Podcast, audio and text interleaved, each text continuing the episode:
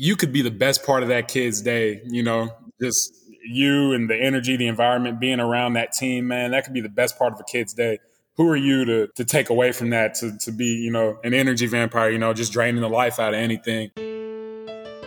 You know, you've got to build that relationship with them outside first and show that you care about them as a person. But it's healthy competition. Nobody's putting anybody down. You know, we don't tolerate that in here. Hey, everybody. Welcome back to the High School Coaches Club. I'm your host, Max Price. It's another beautiful opportunity to learn from each other and from an amazing guest that I have on here today.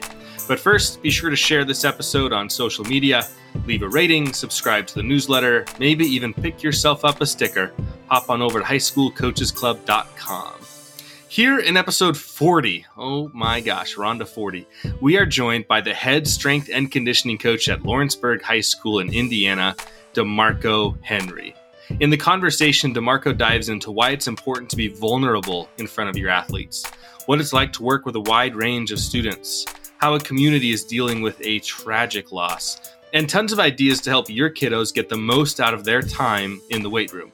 Can't wait for all of you to learn so much from Coach Henry. As always, a monumental thank you for tuning into the program today, and a huge thank you to our loyal sponsors. You already know by now, but just in case, I'm talking about Will and the gang over at Netting Pros.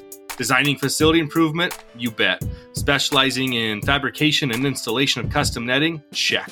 Digital graphic wall padding? Of course. Windscreen, turf, turf protectors, benches, cubbies, and more? Absolutely. Obviously, baseball and softball are giant markets for netting professionals, but they have customers in football, soccer, lacrosse, track and field, golf courses, strength and conditioning places, such as, I don't know, a high school weight room, and just about any sport you can imagine. They are truly making facilities better all across this country, providing high quality products and services to recreational, college, professional, and of course, the place we all care about high school facilities, fields, courses, and stadiums throughout the country. You can contact them today by calling 844 620 2707, emailing info at nettingpros.com, visiting their website, nettingpros.com, or by checking them out on Twitter, Instagram, Facebook, and LinkedIn for all their latest products and projects. They are amazing and they're improving programs one facility at a time. Can't thank them enough for everything that they do, not only for sponsoring this podcast and pretty much all the podcasts that have come before, but for sponsoring the newsletter that comes out every single Wednesday morning. And also in this past week, for sponsoring the first ever High School Coaches Club chat. It was held this past Tuesday. Be on the lookout for the next one because it was fire. So, anyway, let's dive in. It's episode 40 with DeMarco Henry. All right, I'm joined by DeMarco. Thanks for jumping on the show with me. Hey, no problem, Max. Appreciate you for having me, man. Uh, in in college, uh, you know, you played football, uh, did track and field. Um, I know that you mentioned your brother uh, played basketball at Michigan State and might be kind of semi-famous. He was a good basketball player too, or is a good basketball player, but semi-famous for getting reamed by Coach Izzo in 2019. Uh, you also mentioned your uncle was, uh, you know, scholarship fullback at Louisville, ended up getting shot and getting paralyzed from the waist down. Like, what are family dinners like at your house? Dude, I mean, you know, sports was always just kind of like the thing growing up um, for all of us. Uh, especially, you know, most of the family, you know, we're boys, so it's always, you know, ultra competitive and, you know, who could who could do this better or, or whatever. But dude, family dinners, I mean, you know, whenever we had them, because we were always at practice, man. So we, we, were always at practice. But man, Aaron, um, my brother Aaron, he's a ball of energy, dude. I mean, like from the time he was little enough to like put a shot up on a Nerf rim, there wasn't a Saturday morning that went by for years without him banging on that rim at six in the morning. You know, so for him to to be where he's at now, uh, it, it was I can't say it was a matter of time. You know, a lot of things had to happen, but so proud of him, man, because he definitely he worked his butt off. My uncle uh, Herb Henry was fullback at uh, at Louisville uh, in the '90s, and like I said, you know, um, his story is his freshman year. Um, he was at a party, you know, wrong place, wrong time, and uh, ended up getting shot. Um, you know, in the in an altercation that you know he really wasn't having a major role in, and uh, you know, his life took a different course for it. But the resiliency that he showed and just the mindset that he has about his situation, um, and you know, his approach that he's not going to let anything stop him from achieving his dreams, his goals. He still plays wheelchair basketball, was a national champion uh, in a wheelchair basketball, National Wheelchair Basketball Association. Um, and I want to say like 2008. So, you know, it's it's a it's a never say die mentality, man. It's that's just what it is. Oh, we were we were also just talking off air, although it's a much, much it's not getting shot or anything like that, but um, talking about kids being resilient and, and, stuff like that, and how you just had a, a flight, you basically got no sleep, you jump off the flight, then you're off to a football workout, and it's t- time to go and be a, be a coach, and then get done with that. Now we're on a podcast together, so uh, just really appreciate you coming on here in what's obviously been a busy 24 hours or so. Nah, man, I appreciate the opportunity, man. It's it's funny, like I say, getting off that plane, I was feeling sorry for myself, but I see, you know, 50, 60 football guys all lined up on the goal line, you know, as I'm pulling into the facility. So, you know, they were ready to go and they they weren't gonna accept anything less out of me than what I'm gonna expect out of them. So um, that's that was something I was actually really proud of, really happy about today, man, was my guys, you know, they told me basically just get right. So well, that, I'm all for it. That's something with with coaching that sometimes it's hard to get into that mode because you're as a you know as kids we have a lot of stuff going on too but as adults we have so many things happening in our lives all the time and so many different things to be thinking about. And sometimes like you go to practice or a workout or something like that and it's really easy to like let that stuff bleed into you and not be focused on the present with the kids. And i've caught myself like that a couple times too and i've had kids do kind of do the same thing like hey it's go time let's go and just trying to as a coach just enjoy the time that you're with kids because uh, all that stuff's still going to be there when you're done no matter what anyway Exactly, man. Same, same, same problems you had going on before, or whatever, still going to be there. You might as well enjoy all those kids while you're there, because yeah, and that's the biggest thing too. Is like, you never know, man. You could be the best part of that kid's day. You know, mm-hmm. just you and the energy, the environment, being around that team, man. That could be the best part of a kid's day. Who are you to, you know, to take away from that? To to be, you know, an energy vampire. You know, just draining the life out of anything you know, especially when, hey, you've made it to this point as a coach, like you're good to keep pushing. Like I promise. I know we all have our days, but you're be an example, man, of what you want these kids to be. And I'm not saying you got to have the fake positivity all the time. You know, things definitely go left, but you know, if I'm if I'm gonna sit here and expect energy and expect excitement out of our kids, like I can't I can't be uh, hypocritical about it. You know, I got to bring it every single day for them. So I love it. Well, let's let's go back then. Um, like, take me back to your high school days. Where did you go to high school? What were you like during the time? What kind of sports did you get into? Man, so I went to uh, Ben Davis High School in uh, Indianapolis, Indiana, uh, around Speedway area, um, west side of 465. But for me in high school, I played football. Um, I threw on the track team, um, but in high school, man, I was a pretty quiet kid for the most part. You know, I had a friend group, pretty solid friend group. We all had our head on straight and we're trying to do as best as we could, you know, academically and athletically. As far as, you know, sports go, man, the type of kid I was, I was a pretty reserved kid.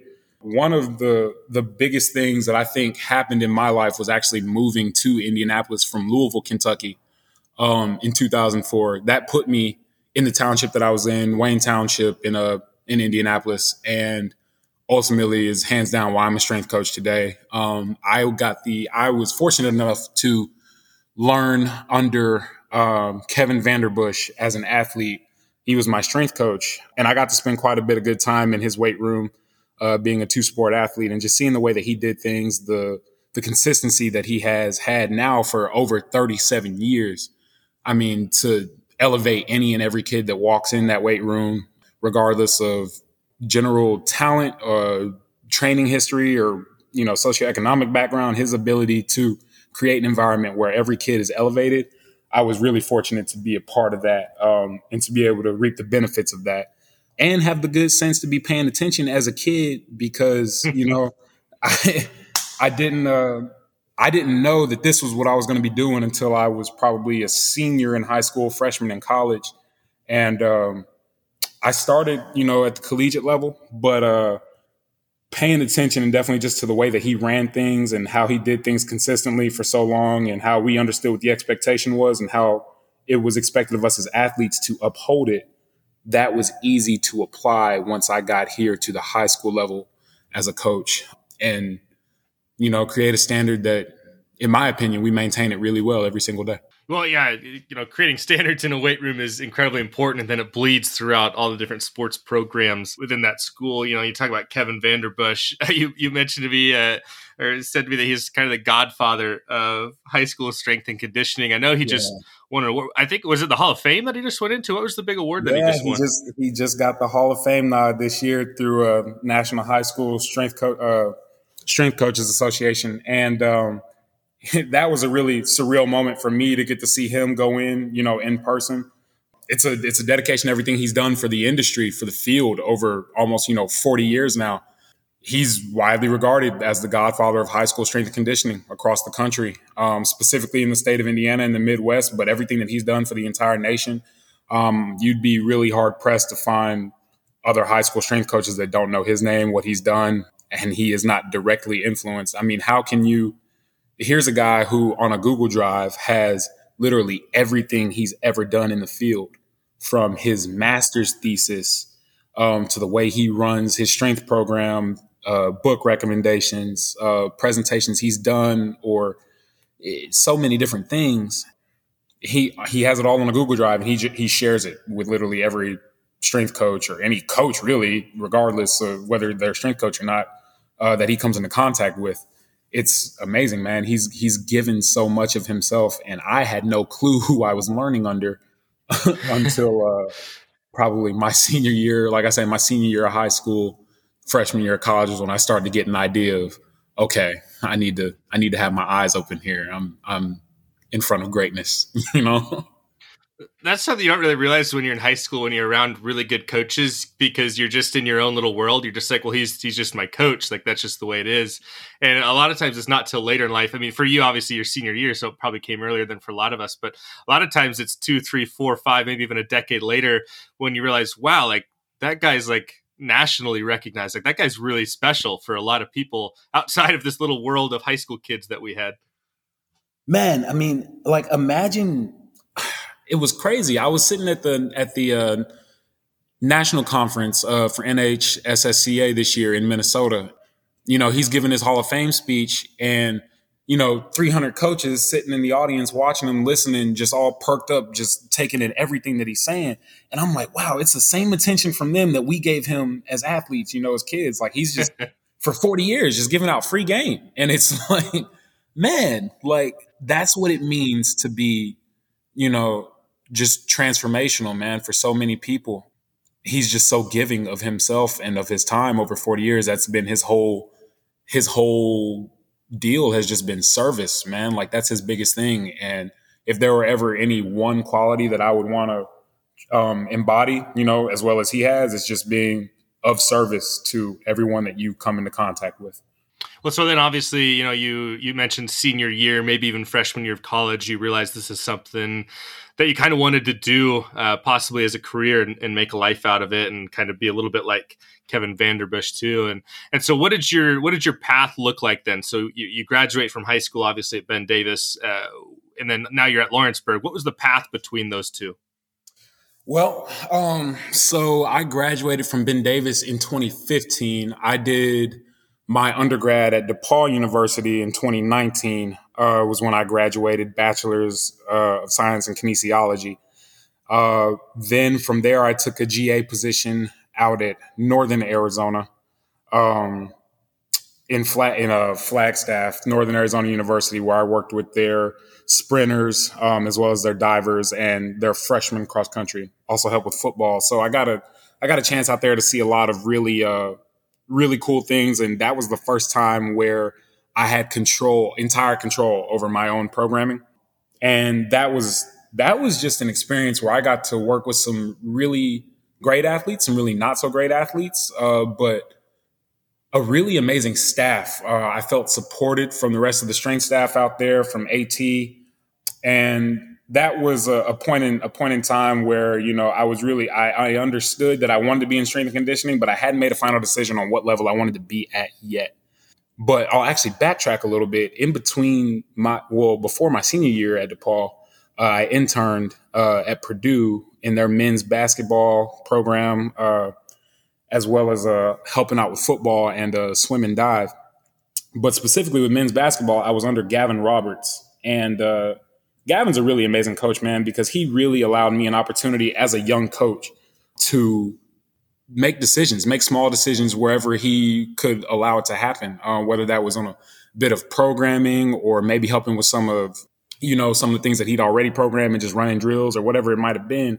He allowed me to make decisions and see the consequences uh, and results, you know, whether positive or negative of, and understand why I was getting the results that I was.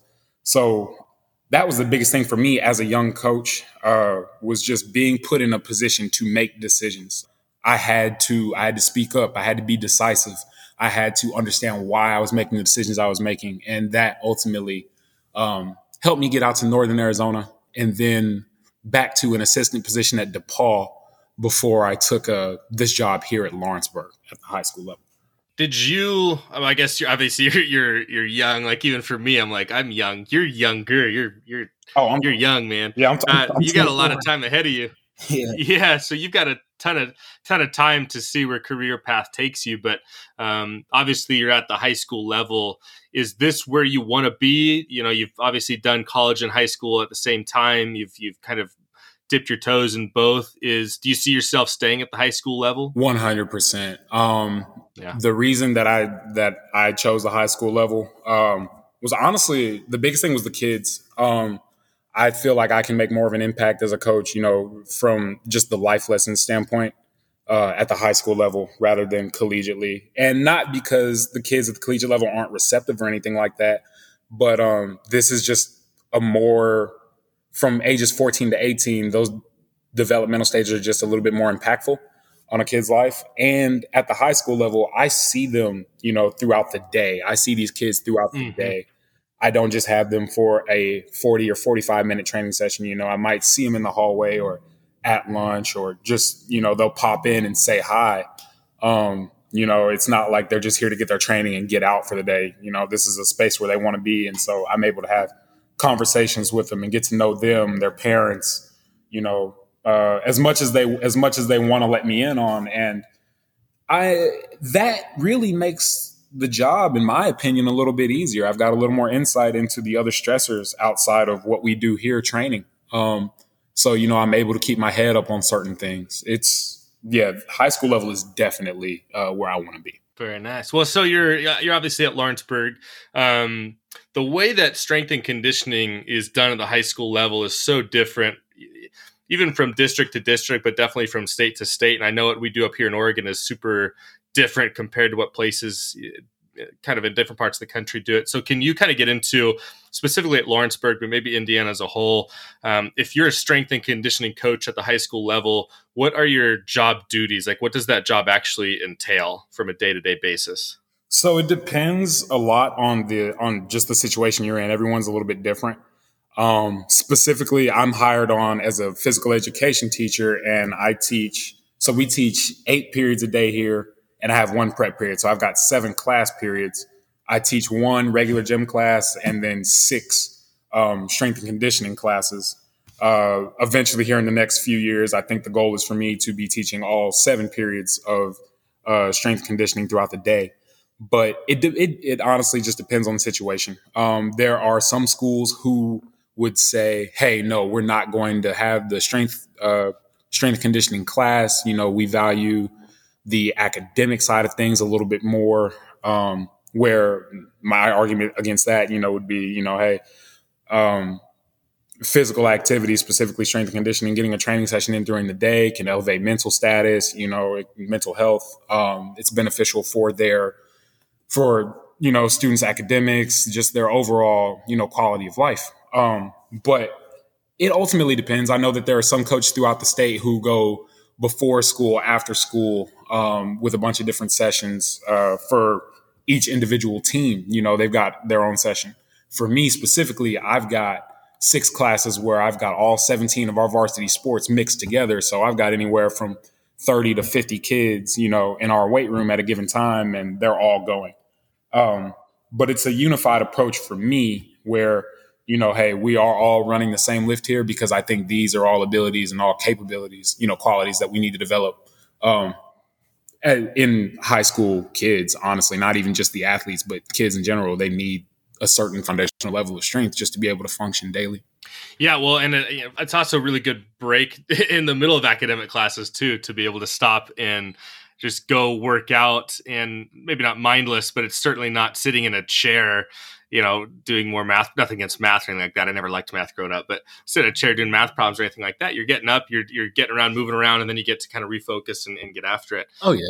So at Lawrenceburg, what's your what's your weight room facility like? Can you kind of describe it for us? Yeah. So um, I want to say we've got and this is it's been my first year here at Lawrenceburg. We've got probably a two two or three thousand square foot facility, um, and we've got eight half racks, uh, Legend fitness equipment, uh, physio balls uh, at each rack, two lat pull down machines with rope attachments, two sets of dumbbells. We, I mean, we are very fortunate to uh, to have the equipment and the space that we do.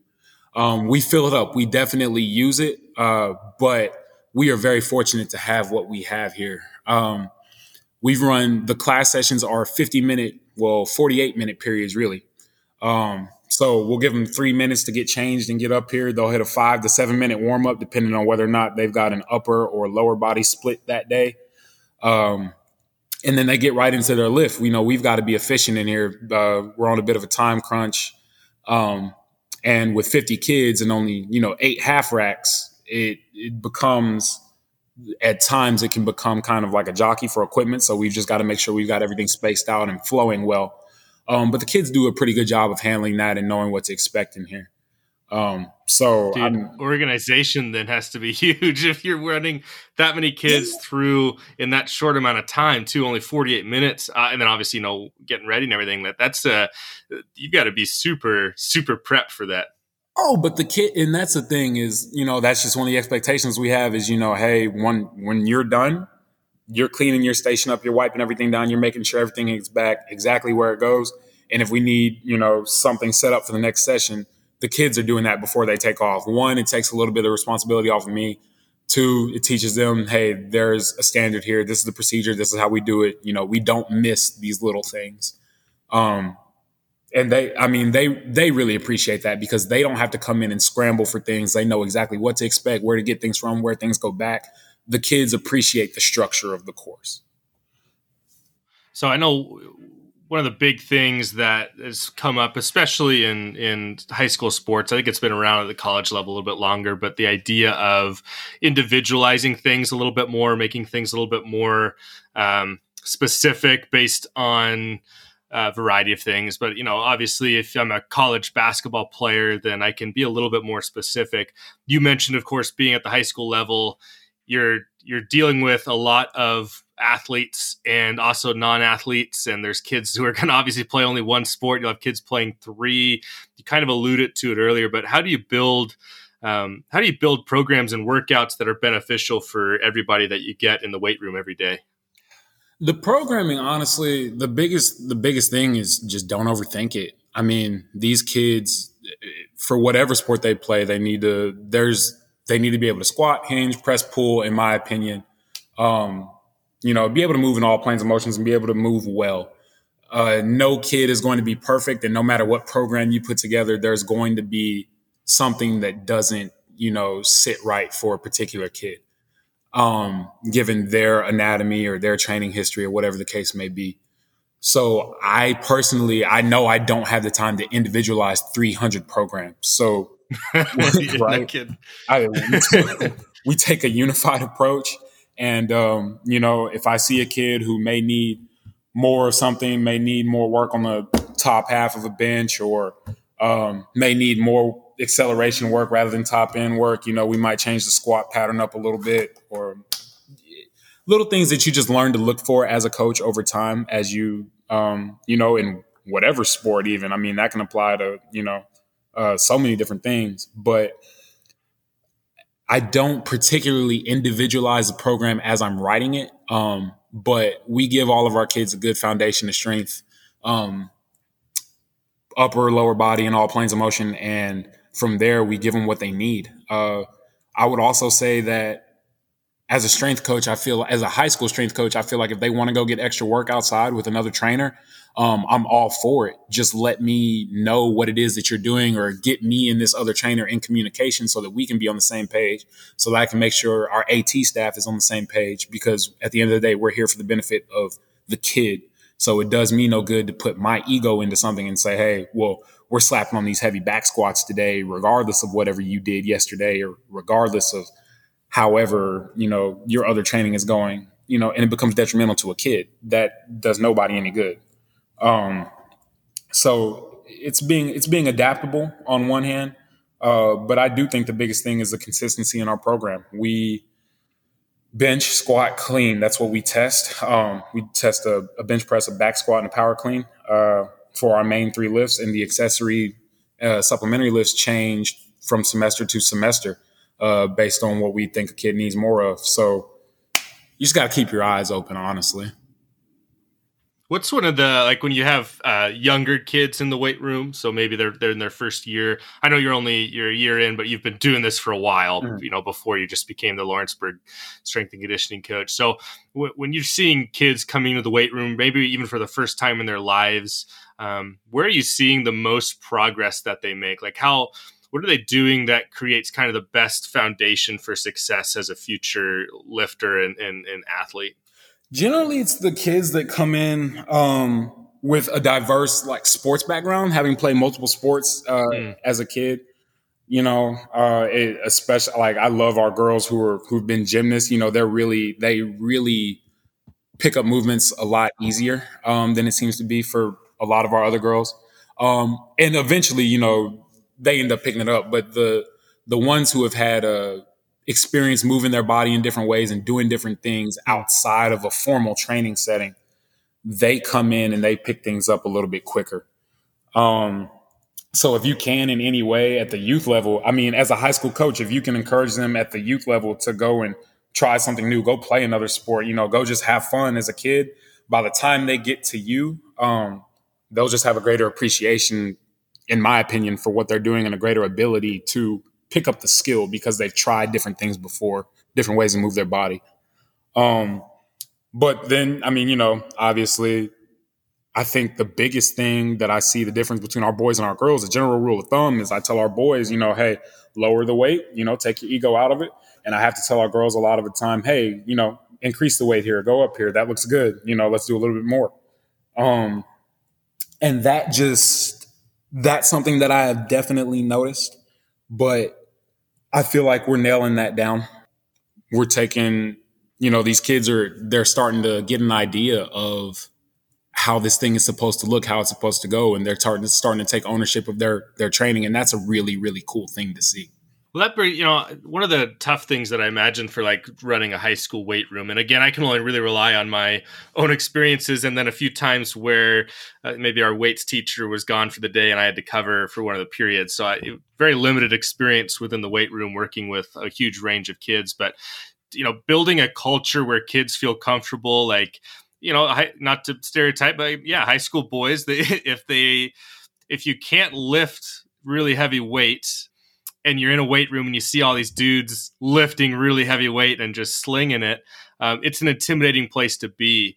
And you can you can definitely have kids that come to the weight room. Probably, I assume that maybe are are scared to really like be appropriate with the amount of weight they're doing, the amount of reps they're doing, the foundation of it, because they look around and they're either intimidated or their ego gets into it. Mm. and then you mentioned on the girls' side too, one of the things that you see is you know maybe not putting enough weight on. And so building culture then within a weight room obviously becomes super important. And building relationships with all these kids and you mentioned you know through a given you know week you're working with 300 plus kids. And so how have you gone throughout this first year to build relationships to build culture to make the weight room a safe place but a place where people are willing to take risks? Because ultimately that's what you need to do within the weight room to get better. I you in my opinion you got to show a little bit of vulnerability as a coach you know? Um, you've got to open up a bit. You know, i don't think that kids are really going to be receptive to coaches who who only talk to them about their training or their sport you know? You've got to build that relationship with them outside first and show that you care about them as a person before they're willing to take those risks before they're willing to um, you know buy into what you're saying about encouraging each other you know about buying into the team and buying into the the the program of athletics is you know how we do things here in athletics as a whole. So some of the ways that we did that, um, and some of the ways that we you know we still do that. The first, I remember the first week I got here, I, I asked just the sport coaches, you know, who their who their main players were, who the ones that were the leaders on their team, you know, whether it was vocal or whether it was you know just by their talent, their ability on the field. But don't get you know don't give me anybody who you would have to question. Um, you know, their character, who you would say, you know, I don't know if I can leave this person, regardless of how talented they are, you know, that I can, you know, I can't leave in a room by themselves and expect them to do what they're supposed to do. And then from there, I just I placed a premium on, you know, on character, on are you gonna be a good spotter? Are you gonna be a good partner? Are you gonna be coaching technique? Um, when I'm not there because ultimately I've got 50 other kids in this room. I only have two eyes. I need to be able to rely on you as a as a younger as a young coach once I show you how to do something, can you then, you know, be act as an extension of me when I'm not looking?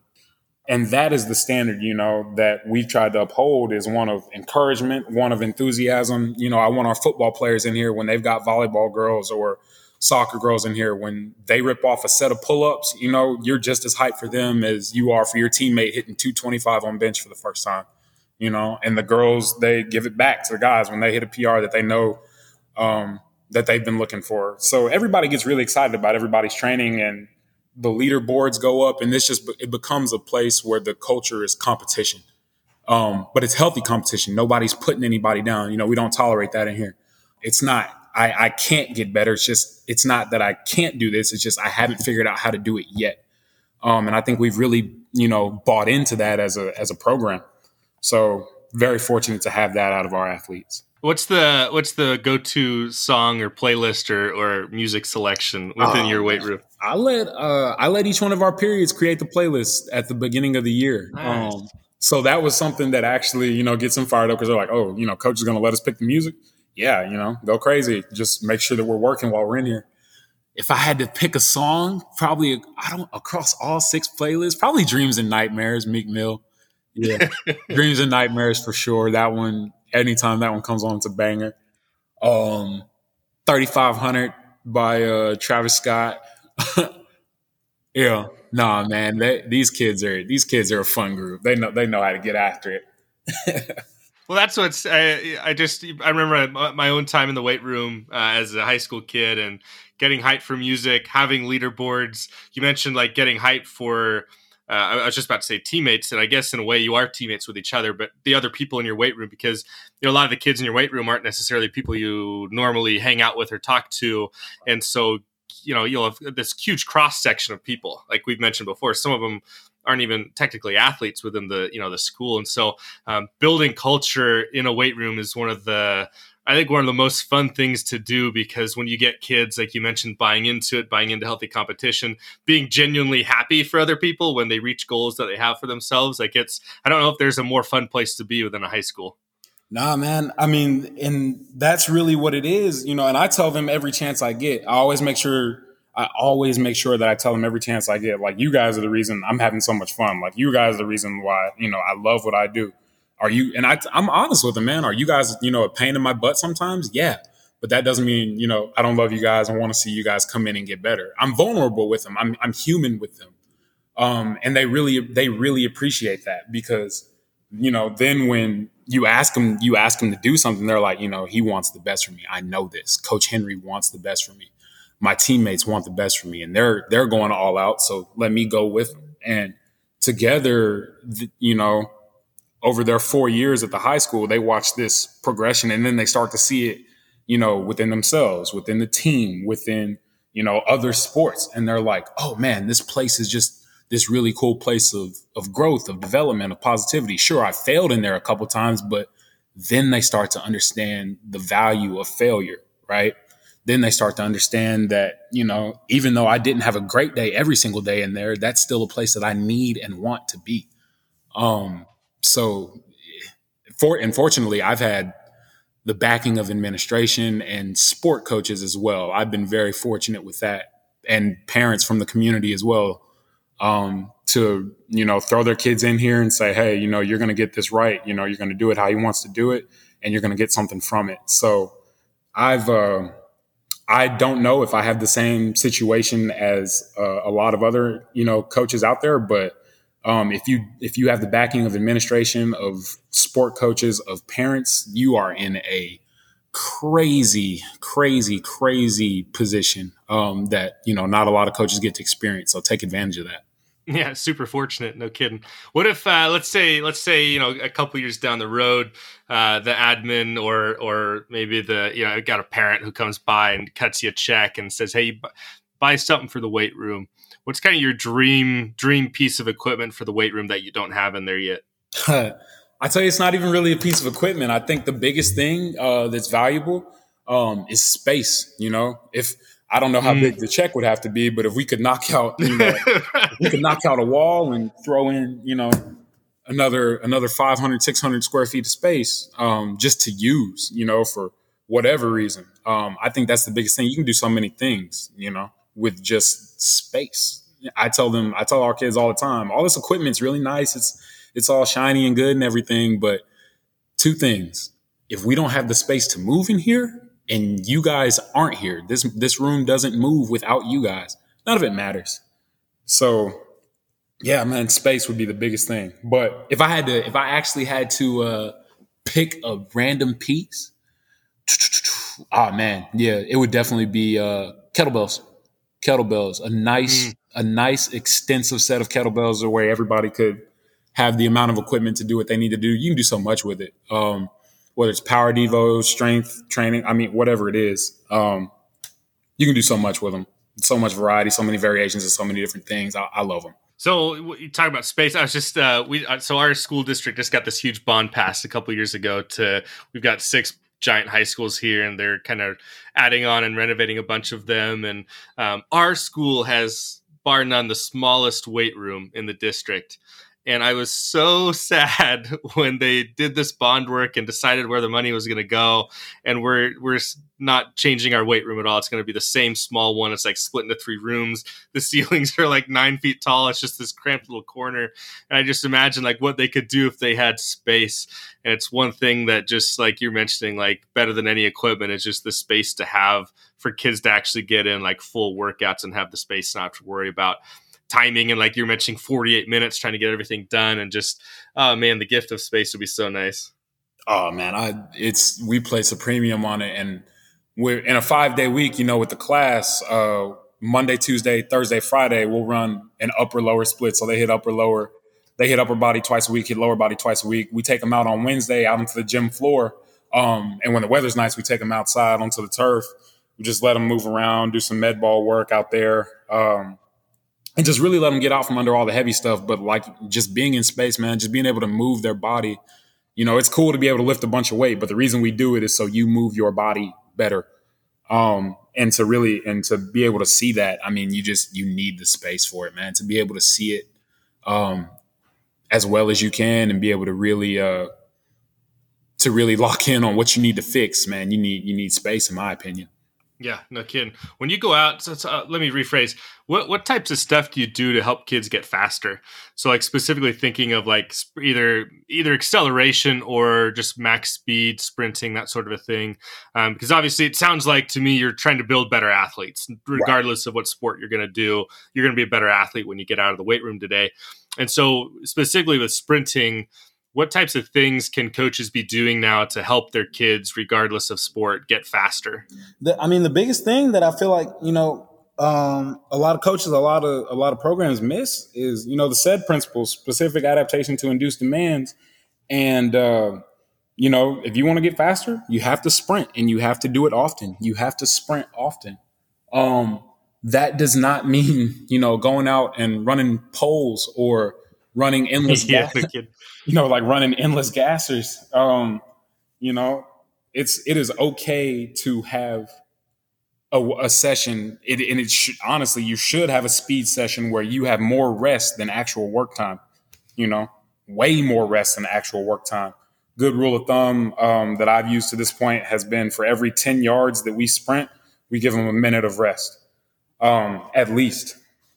So throughout the week, uh, we'll usually go Monday uh, before school. We'll go Monday, Wednesday, Friday. I'll um, I'll come in and whatever athletes I have come in, I've had anywhere from 10 to up to 120. Um, we'll take them out on the field, especially if the weather's nice, or we'll take them in the gym if it's, you know, cold or raining outside or whatever.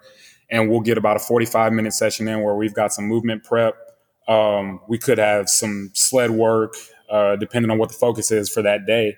Um, but it's not a ton of reps. Honestly, I think, you know, the, the most that we've had in a given session might have been seven or eight sprint reps. Um, but they've all been, I tell them all the time, you know, I want controlled aggression in these sprint reps. We don't have very many. Um, so I'm going to give you the rest time that you need. This is not conditioning, but you are, you're going here, you know, we're all out. Um, that's, that's really been the biggest thing. I mean, I don't know. I can get into more detail about that if you want me to. Um, but that's the biggest thing I think, you know, that we have to do is understand that sprinting is exactly what that is. It's 100%, it's all out, and you can't do that if you're tired. So if it looks like it's turning into a conditioning session, chances are you're not sprinting, you're not getting what you want. That's been something I've noticed with our kids. So for for baseball, we'll do we'll do sprint workouts quite a bit, or try to anyway. And if you, I, have noticed anyway, until they're trained, when you tell a high school kid, um, hey, you're going to sprint, you know, 15 yards and then rest until you feel fully rest, and then we'll do it again. Um, if you if you let them go on their own the first couple times, they'll run that 15 yards, and then they'll rest for like 20 seconds, and then they'll get up on the line, they'll go again, and you'll be like, did, yeah. did, did, you really feel fully rest there? well, yeah, I felt good. I'm like, no, really, did you did you truly rest? Because when you get a high school kid, they're just like I don't know what it is. They're so trained to go, go, go that it's hard for them to separate the fact that sprinting is not conditioning. Those are two almost separate things. Like sprint training requires rest. And you mentioned like almost a minute for every 10 yards. Like you have to really train these kids to do that because they will not rest enough time, at least not from what I've seen. Yeah. And a lot of it, um, at least from what I've seen here, a lot of it was, you know, they're, they're just trying to prove how tough they are. You know, it's like, hey, I, I, I can get up mm-hmm. and go mm-hmm. again. I can I can give you more. I can go harder. And it's like, okay, I want that, but I want it at a different point in time, which is how I had to frame it for him. Honestly, was like, I want that. Give me that same energy. Just wait a couple seconds, wait a couple minutes, and then give it to me. And you know, they honestly, once I told them, hey, we're not conditioning. I'm not. I'm not trying to run the run the heck out of you here. Um, you know, they they bought in, they begin to understand, okay, you know, when he says we're conditioning, we're conditioning. But when it's sprint work, these are short, controlled reps. Um, they're violent, they're aggressive, they're everything I have. And I'm going to get rest in between. So I need to give that same effort every single time. Um, and I need to focus on the technique and the intent of what we're trying to apply here, of what we're trying to do let's pull the string a little more from the from the weight room side of things when you come to sprinting um, and you go to to the weight training side what types of things can people do in there to also help with with speed uh the biggest thing that i've that i've seen a lot of coaches um you know get wrong and has been they don't value training heavy um you know training I, it's our, our guys are going to be sore. Our girls are going to be sore. Um, you know, if we train heavy, which, you know, you're going to be sore more so from those sets of 10, sets of 12 than you are going to be from those sets of five and six. Anywho, the, the biggest thing is it takes force. You have to put force into the ground and you've got to be able to develop that force really quickly. At the end of the day, you've got to be able to develop a force. You've got to be strong to be a sprinter. Not saying you got to be 600, 700 pound squatter or whatever it is, but relative to your body weight, relative to your body type, um, you've got to be able to put forces into the ground at optimal angles. Um, and to do that, we create those, we create those forces and we create those angles in the weight room, whether it's box squatting versus, you know, full depth squatting, you know, uh, if it's a back squat or a front squat, or it's getting more single leg training in, um, it's you you just have to be paying attention. A lot of time it's it's not mimicking the movement of the sport or of what you're trying to accomplish. It's taking components of it and breaking them down within those lifts. All right, a couple quick hitters for you. Uh, let's go here.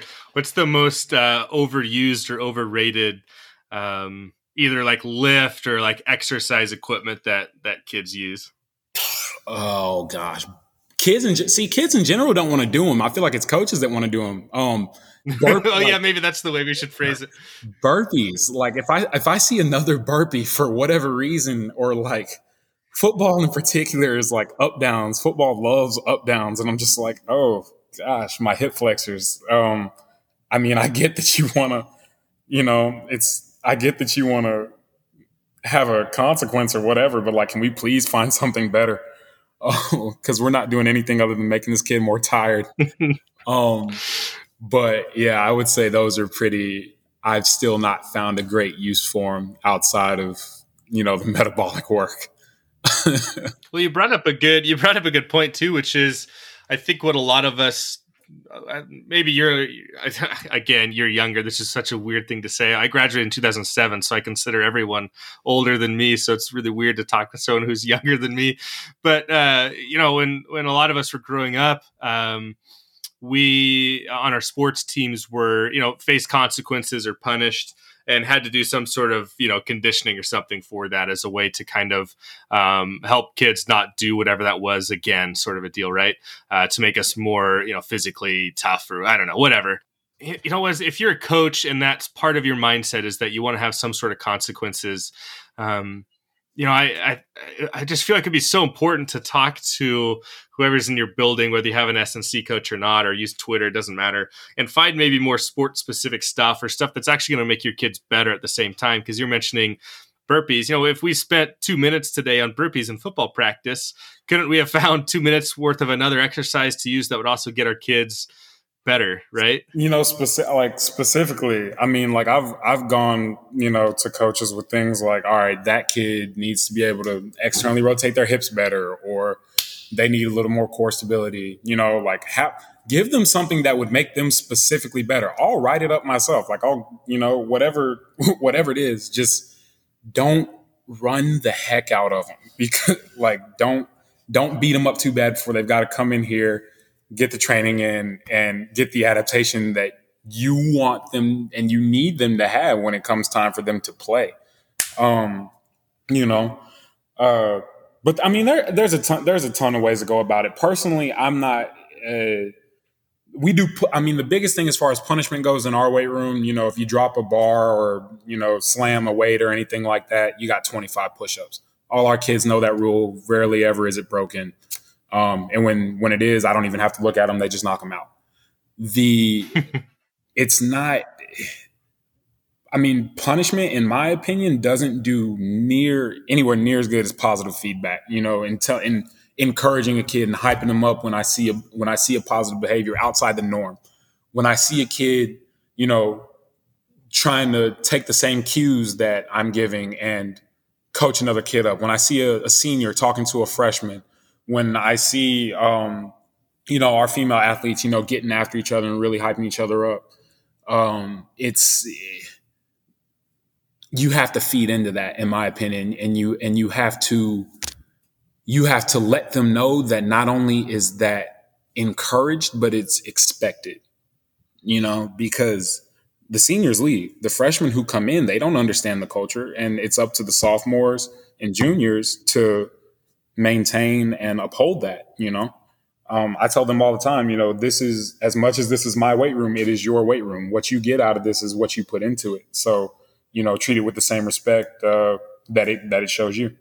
And how how cool is that as a coach when you start to see your kids um, using some of the same phrasing you use, uh, stepping in and and coaching up other kids, especially younger kids, and pulling them up with you, and just like it's just it's such a cool experience as a coach to see the culture that you that you want and that you envision when you actually see it kind of come into life in front of you with high school kids. Oh, it's it's the coolest thing ever, man. And like uh, you know, like we mentioned earlier on the podcast, I just spent a week, not a week, probably four or five days, um, out in California, and uh, from one of the sessions that I was not here for that some of the, the sport coaches were running, I had uh, they sent some videos of just some of the training that was going on, And, you know, I see these kids that are coaching each other up, um, that are, you know, it, nothing, nothing was different from the fact that I wasn't there. Um, I had a couple kids, you know, text me or tell me that they, you know, hit a PR, you know, hit a rep PR for on whatever lift, or they accomplished something while I was away that they'd really been working at, you know, and they wished I was there to see it. You know, they're they're just as excited about their own training, you know, and the culture is just we've been really fortunate to be able to create that here. That's so fun, especially because I mean you've you've obviously been able to do it kind of quickly. Um, okay, let's go the opposite direction. Um, what's something that's really underrated that maybe coaches, we'll phrase this better, maybe coaches or kids um, aren't maybe taking advantage of as often as they should in terms of either a specific exercise or piece of equipment. A specific exercise or piece of equipment. Um, a split squat or movement, maybe. A split squat. I love a good split squat. Um, so I, I and I honestly think I might put pull ups up there with them too. Um, with the hmm. split squat, you get a lot of. Uh, you can obviously you'll get the lower like you'll you'll get the strength you'll get the strength side out of it, but I like the ankle mobility piece to it. Um, if you, I am of the opinion you need to be able to put your knees over your toes. You want to be able to jump higher. You want to be able to run faster. You need to be able to create a, a deeper shin angle, and our split squat, specifically front foot elevated, um, really helps with that. Um, and we'll have different variations, honestly, throughout the year on it. But uh, a second one would honestly be a pull up. I think that it's for grip strength, for posture, for um, you know, just strength in the post chain. I mean, it's second to none, really. Um, and it's one of those things where it's so you can hop up and do them anywhere. Just find like a stable, you know, just find like a stable place to be able to pull yourself up from. Like we've got beams that kind of hang throughout the weight room. We've got, um, you know, the attachments on the rack. Like, you know, you, we have the space to get that done. So why not? And I don't have to buy any equipment for it. So, um, it's a really, you know, bang for your buck type of deal. And, I think we get a lot out of it. Uh, pull ups are usually somewhere in our program for our guys and our girls across all sports um, throughout the entire year. the nice thing with that too is you just you just need something strong enough to hold a person up, and you can get them done too. So when you're talking about space and things like that, that's a really easy one that you can do even with minimal minimal space around you. Oh yeah, and they and our kids here, I mean, they they love it. You know, what I'm saying once they can they can you know complete a whole set or add another one on top or start to weight it up. You know, it just they get really jacked about it. I I, I love our kids. They're a bunch of meatheads. one thing uh, high school kids tend to do a lot of, uh, which drives me nuts, is they don't eat breakfast. Um, yeah. And there's you know whatever the reason I don't it doesn't really matter, but um, if a kid mentions to you if you ask hey what'd you have for breakfast? or you know and she says nothing or i didn't eat or he says yeah i didn't have breakfast. What's your response to that kid?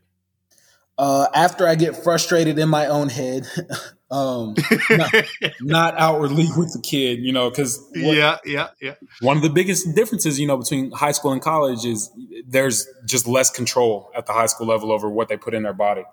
Um but we here use the Gatorade Performance Partner package. Uh, so Gatorade will actually, uh, it's like 120 bars and 120 shakes, protein bars and protein shakes for like $155, right?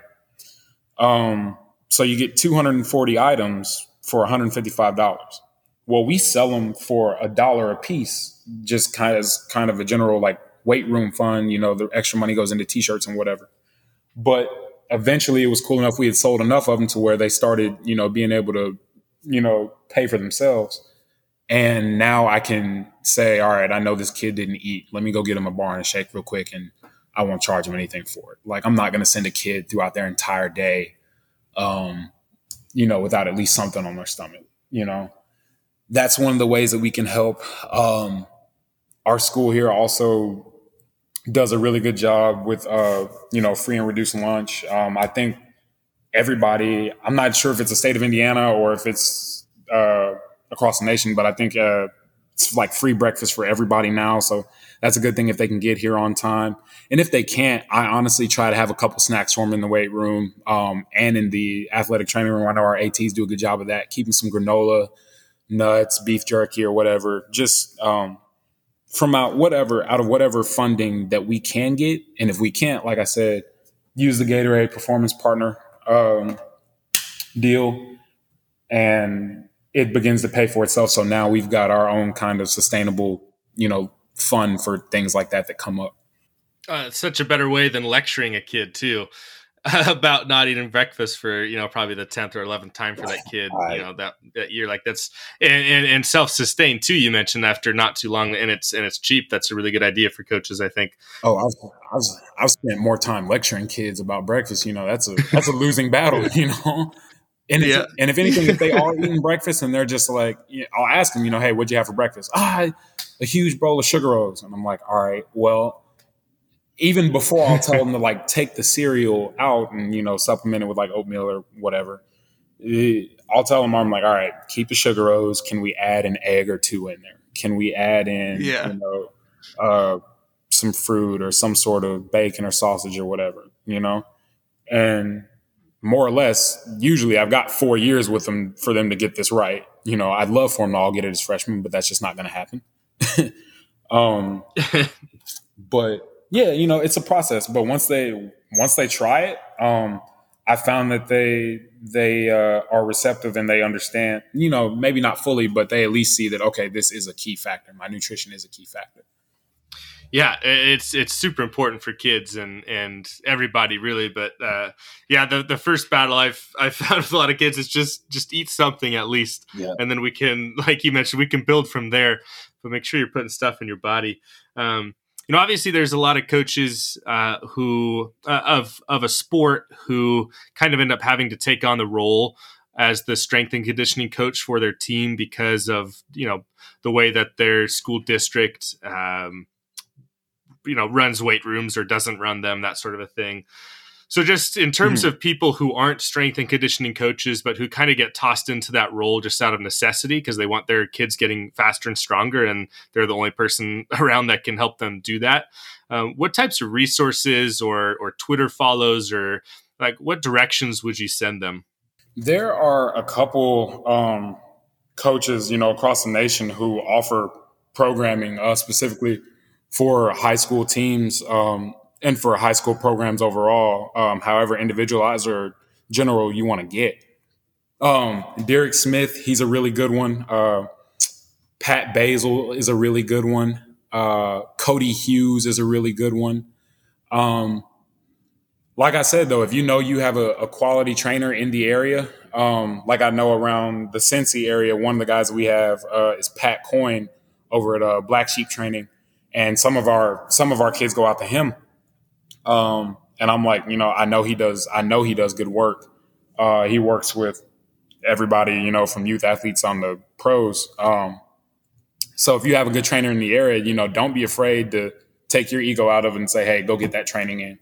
Um, but if you really feel like you just you don't know where to start, um, don't overcomplicate it. You know, if you really feel like you don't have a grasp on it, the worst thing that you can do, in my opinion, um, as a sport coach, is to think, hey, we're just going to slap these three sets of 10 on for every single set. We're going to do some heavy benches, some heavy squats, and, you know, our kids are going to be stronger. Take the time to at least swing your kids in the right direction. And then from there, um, you can reach out to some other strength coaches in the area or within the state of wherever you're at. And generally, uh, we're all willing to help out. I think that's the coolest thing um, that I've seen so far across the high school strength coaches that I've come across uh, throughout the nation is no one has ever at least looked me in the face and been like, no, I'm not willing to help you. No, I'm not willing to give you any type of, you know, without even some sort of financial compensation. Like nobody, nobody has looked at me and been like, nah, you're on your own. You know, everybody's willing to help. So if you don't reach out and you don't use the resources you have available to you, um, I honestly, that's on you. you're doing your kids a dis- you're doing your kids a disservice. Yeah, dude. People are so willing. I was just say people are so willing to help. And you mentioned earlier uh, Kevin Vanderbush, who's you know gone to the Hall of Fame now. You mentioned he just given away this whole Google Drive full of resources. Like there's just people if you're working with high school kids, it just seems like people are willing to help, and even if they charge money for their services, um, if you, you send someone a DM, they're probably responding and helping you anyway. Right, and that I mean, that's honestly all it takes now is just hop on Twitter or Facebook, shoot a DM, throw a tweet, throw a post status, whatever it is, and just ask for help. And generally, somebody will see it. I mean some somebody will see it and somebody along the way will be willing to help out or at least point you in the direction that they were guided into. Um, you know, feel if anybody listening, you know, feel free to reach out to me. I can swing you in the direction that you want to go. Um, so don't, I mean, you know, you owe more than that to these kids than to just jump in it blind and throw it at them. Honestly, you owe you owe those kids way more than that. You, yeah, I, I agree. Anything you can do, and, and we've never had like easier, better access to each other and information, obviously, than we do right now in this moment. And it'll just obviously keep getting easier and better as we go. Um, before we kind of kind of fade out, um, I did want to bring this up, and I know it's it's fresh, and I don't mean to, um, you know, end on a on a hard note, but um, I think it would offer some value to coaches because I think all of us, if we haven't yet, will go through a time where um, uh, you know, a kid that goes to our school that's part of our community um, could pass away. And, and you guys had somebody recently, Brady Gabbard, who I kind of followed along with from a distance, yeah. um, who's diagnosed with cancer and, and obviously passed away very uh, recently um, during the summer. And it all seemed to happen really quickly. Um, and so, just from a, a coaching standpoint, as a coach, either what you know other coaches at Lawrenceburg have done, or district leaders, or what you have done. Um, what what have you kind of learned through the moment of how we as coaches can help the community if and when something like that were to were to happen? Right. So Brady Gabbard, uh, he was 14, uh, diagnosed with stage four renal carcinoma. Um, and I want to say from the time without I don't want to get this wrong for the sake of the family, but I want to say from the time of diagnosis to his passing, I want to say was 16 days. So it happened fairly quickly. Mm-hmm. Um, the biggest thing that I learned uh, was just the the power of community and the power of support from you know the individual teams and members of the school corporation and everybody really specifically here within Lawrenceburg. It was a really a uh, it was really um, uplifting and empowering really to see everybody come together uh, for the sake of the family. Um, and the fact of the matter is that it it took all of that. It took the strength of everybody here, um, and it still does, and it's going to for a, a, long time to come to be able to overcome this one and see it through uh, because it is tough. But I think the biggest thing as coaches that we can do, honestly, um, you know, be paying attention at all times to who these kids are hanging out with, who the cliques are, who who they interact with, um, because we communicated as across multiple staffs of like, okay, I know he was close with this kid, this kid, these kids. You know, she's handling it really hard, or he is, or he hasn't eaten, or you know, you've got to be. That's why we communicate you know, it's not the PR on the back squad. It's are we checking in, checking in on these kids, making sure they're okay. You know, um, especially um, just right now with mental health, with youth mental health at that speci- at that specifically. Um, the status of that across the country right now is just not it's not great. But the biggest thing we've done as a staff is just stayed in constant communication, and I've I've told kids straight up, I don't care what time of day it is, what you know, I I'll, I will pick my phone up, you know, call me, talk to me. I, I tell our kids all the time, you know, I know I'm the strength coach. I know it's about, you know, being strong and being tough. Um, but the first thing I tell them before they ever touch a weight in here is the strongest thing that they can do is be vulnerable in here. The strongest thing that they can do um, is express how and what they're feeling. Um, and I specifically hammer that home with my boys more so than my girls um, because I don't want them to get wrapped up in that culture of you know I'm I've got to be this tough this athlete who uh, doesn't feel pain or doesn't feel um, you know is not allowed to feel a negative emotion. You know that's just false. The you know, some people would call it toxic positivity. Um, but that is the biggest thing that I express to them, and especially around the uh, the situation with Brady is, you know, hey, reach out. We've got counselors at the school um, if you need them. Uh, you can always call my number. You can always call another coach's number. Go hang out with some friends. I want you guys to spend time with each other.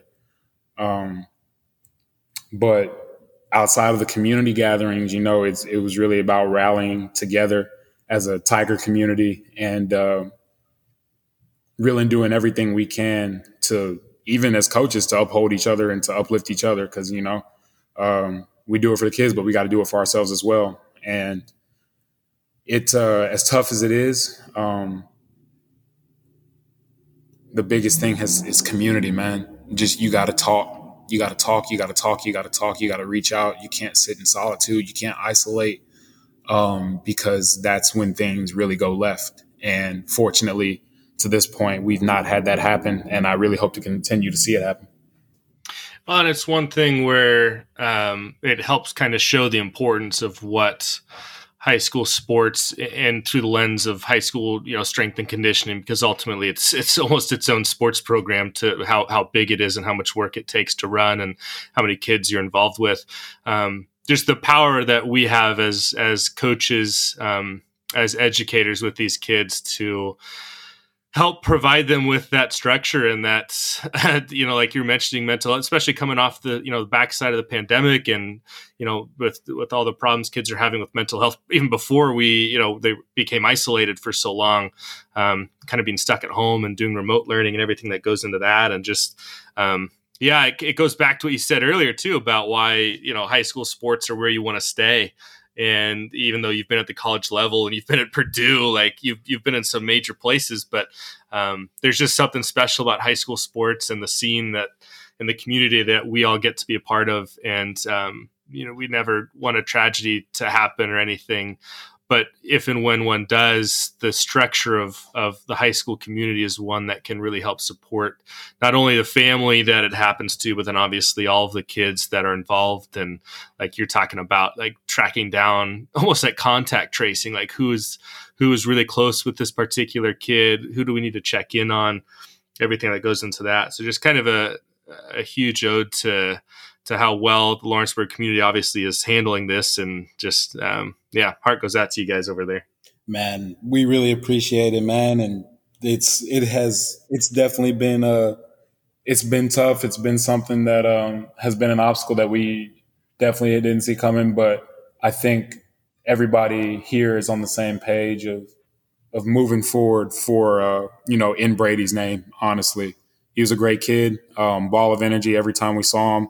Um, and you know, kids gravitated towards him. Man, he was always the guy who uh, he just had a bunch of he had a bunch of friends, and um, as tough as as tough as that was, and as tough as it is moving forward, you know, we got to do it, and we're going to do it together. So we really appreciate that, man. Thank you.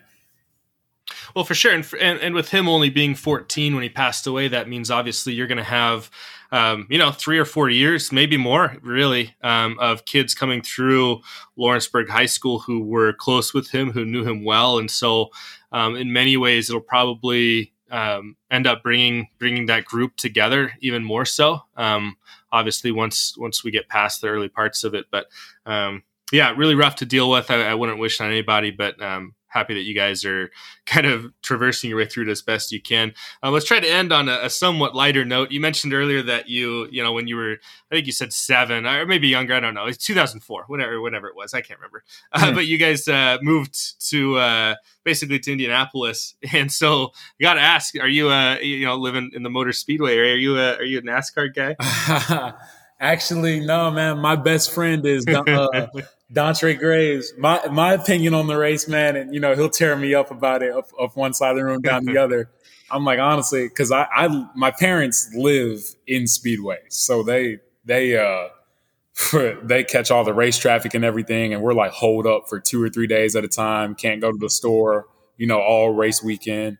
So you know, on one end, like it's definitely something you got to go experience. Um, I'm not too much into it, but my best friend, man, Dontre Graves, he's a he actually works in NASCAR social media department. So if you ever see, I, I, give him a lot of stuff for it. But if you ever see like a, a, a, SpongeBob video or some weird meme come across from a NASCAR page, chances are it's probably him. Shout out to my guy. um, but uh, nah, man. I mean, as far as Indy goes, you know, biggest the, be- the most fun events in India, in my opinion, like sporting events, are like the high school basketball games all throughout the mm. really like the state of Indiana. Like it's it's huge here, man. Um, you know, you get your Pikes, your Lawrence North, Ben Davises, you know, who uh, my brother would be able to tell you honestly more of the basketball players that came out of here, but you know, um, at least the uh, league guys. But it's it's a different scene, man. The arenas, the energy, and you know, getting to have a front row seat to that, you know, during the winter, uh, it's a it's a really fun time, man. You gotta you gotta eat it up when you come. Yeah, I've never been to Indiana, but I, I need to go and watch watch men's basketball there or women's too. I, have heard really amazing things about the high school basketball scene there. You're not the first person to say it. When I was really little, I don't know, maybe nine or ten, my family, uh, my, my parents both came out here to Oregon many years ago, like long before I was born. But they were both raised in Delaware, and uh, and Delaware, a lot of people there are huge into NASCAR, and we went over there and uh, we were staying with with my aunt and uncle, and we were he was a huge NASCAR fan, and there we're sitting there on a Saturday, and he, he, he turns the race on, and we're sitting there watching it. I remember being like nine or ten, just like we're seriously just watching these cars drive around this and like 500 laps. What are we doing right now? Uh, so yeah, never got into it either. So don't feel they're, bad. They're turning left. I don't get. The, okay.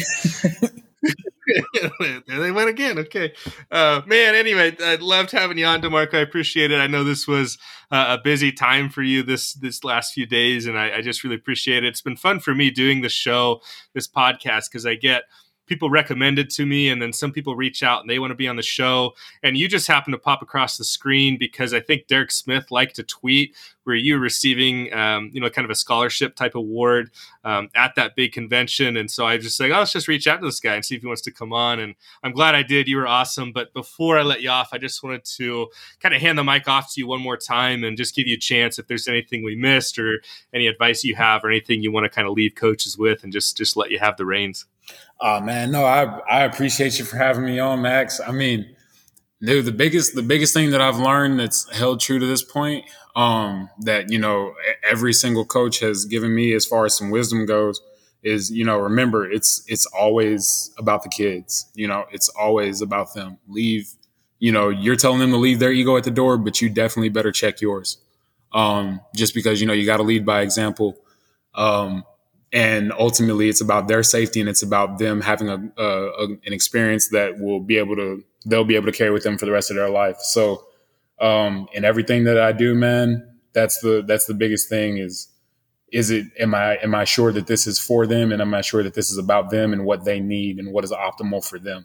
So once i check that box um you know we're usually good to go man. So that would be the biggest piece of advice i could give. But i appreciate you for having me on the show man. It was dope. Um Dude, you're great, man. I appreciate it.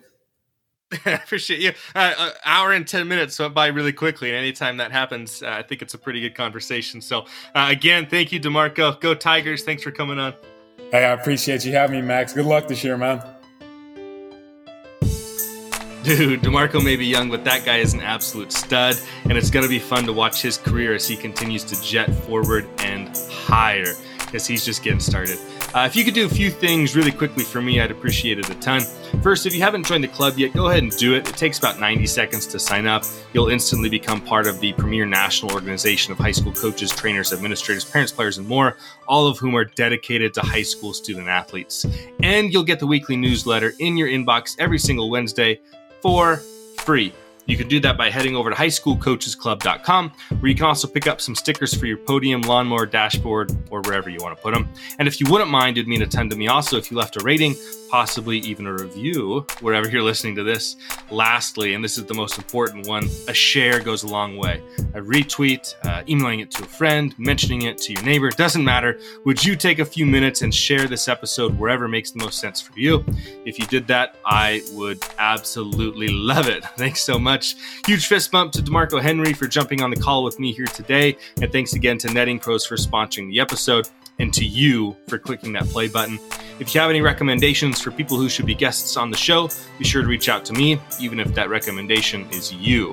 Follow the club on social media Twitter, Instagram, Facebook at HS Coaches Club. You can follow me personally on Twitter at Mr. Max Price and can reach me via email max at highschoolcoachesclub.com. All right, that's all I got. You're awesome. You matter. Thanks for everything you do. And as Coach Lee would say, loving you.